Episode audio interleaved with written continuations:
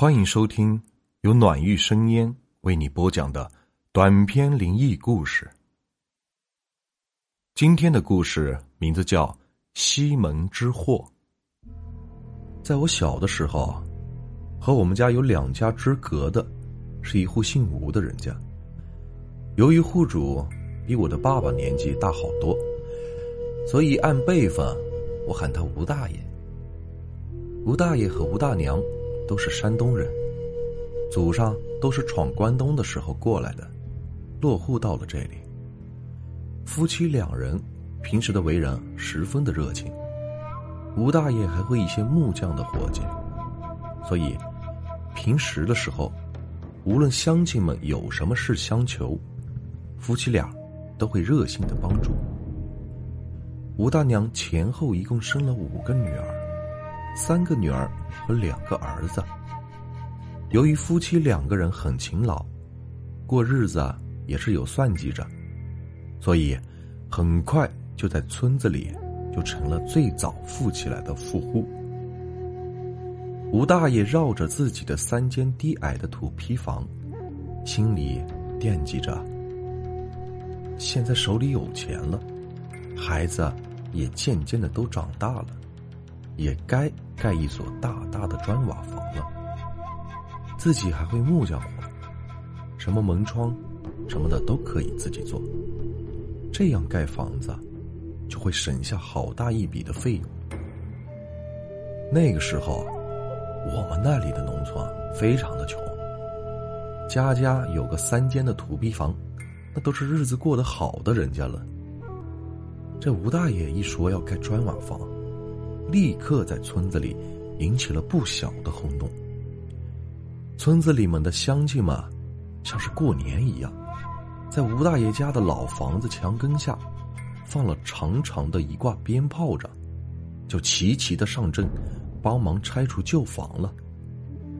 那时候的人啊，是很朴实的，邻居间的感情也是很真挚的。还记得那会儿，妈妈扎着围裙。忙里忙外的帮着吴大娘，给干活扒房子的乡亲们做饭吃。人多力量大，在一阵浓烟当中，吴大爷那三间破旧的土坯房被拆成了一堆堆的焦土。第二天，在人们的祝贺声中，吴大爷把盖砖房的工程队迎接到了村子里。那时候。会盖砖瓦房的人都叫师傅，是个很牛的行业。不管走到哪里，都得要好烟好酒的好好招待着。据说，这样会给东家省下不少的料钱。选了个好时辰，又在一串鞭炮声中，吴大爷的房子就开始破土动工了。一切都似乎那么的顺利。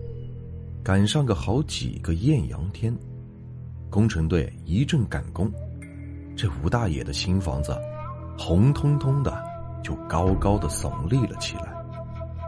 那时候，我们这一群小孩子哪里见过这么好看的房子呀？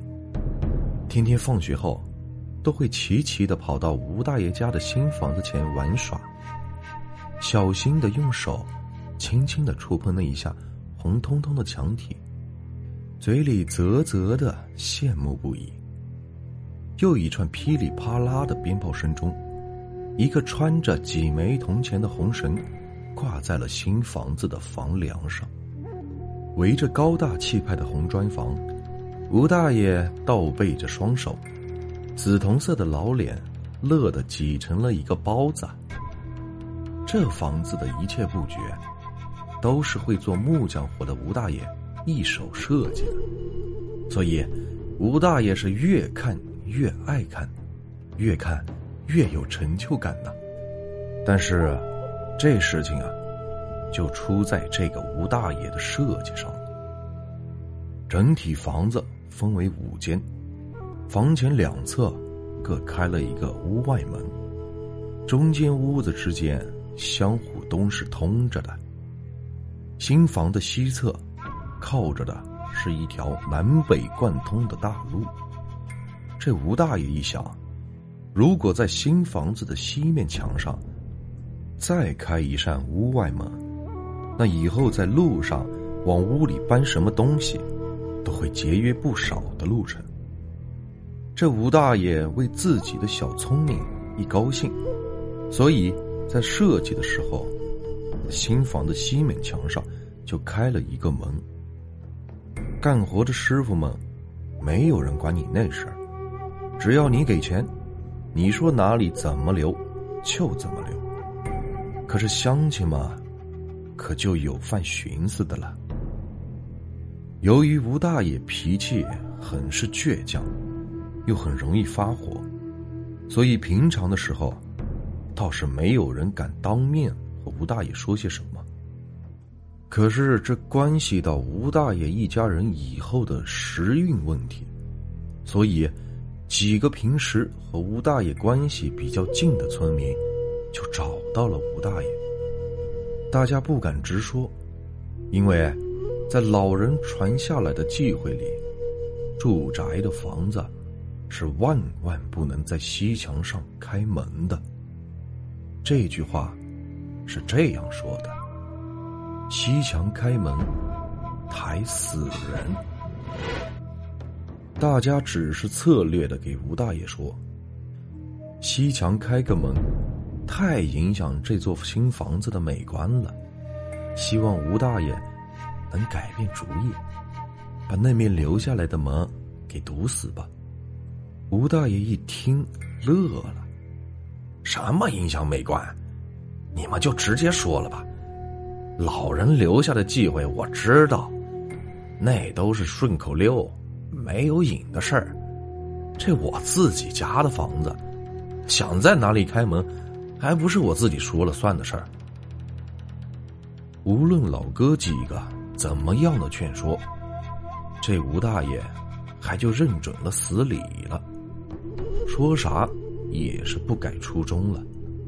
最后，红着脸大喊了一声：“这个嘛，我就开定了，看看能把我怎么着。”说完，气哼哼的拍拍屁股上的土，就走了。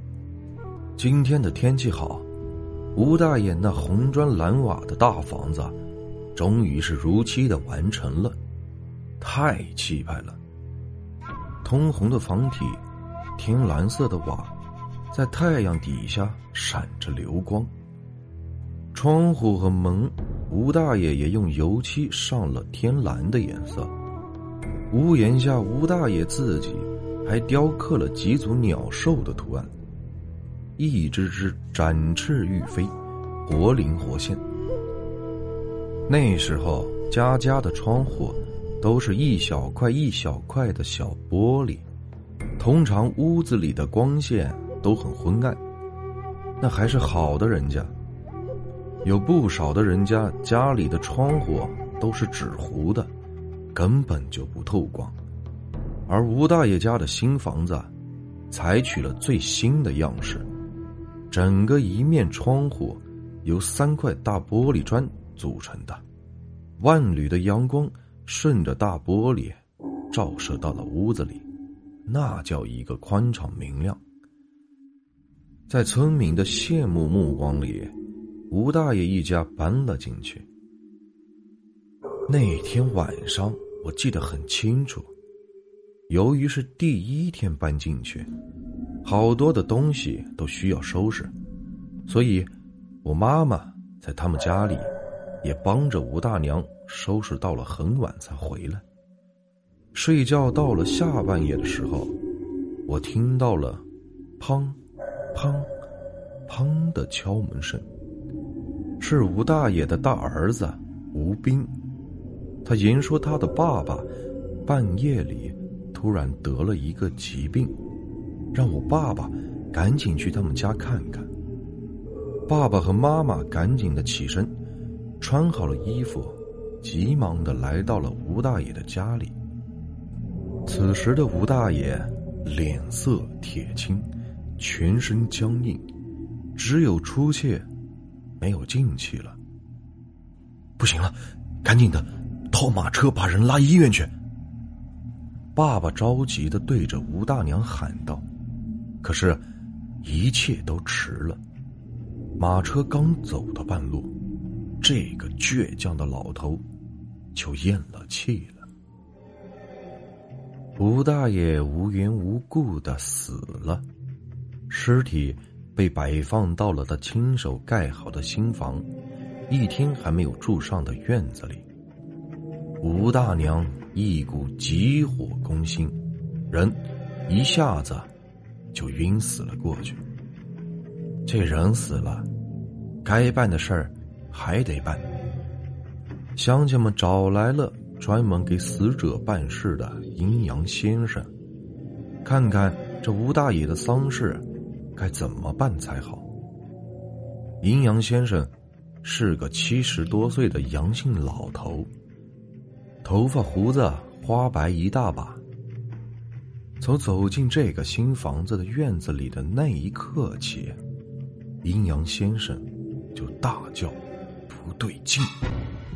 好重的阴气，这房子有不对劲的地方。”等阴阳先生绕着房子走上一圈的时候，阴阳先生不住的摇头跺脚。哎，这是谁的主意啊？这不是故意要把一家子人往死路上逼吗？阴阳先生指着那个关闭的西门上的门，不住的跺脚。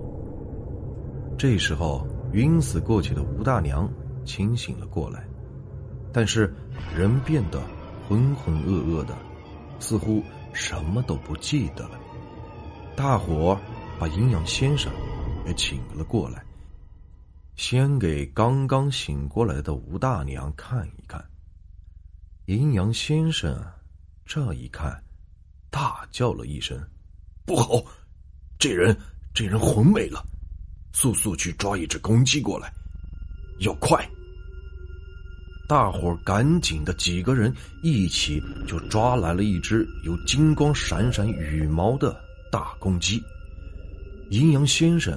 到厨房拿出了一把菜刀，叫人把吴大娘扶到了西墙的那个门前，一刀下去，公鸡的头就被砍落在了地上。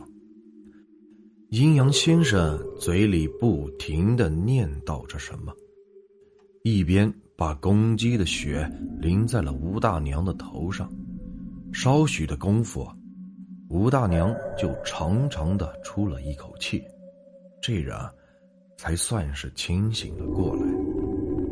阴阳先生转手扔掉了死公鸡，伸手从随身的布袋子里抓出来了一把把的五谷粮，摔打在了整个的屋子里。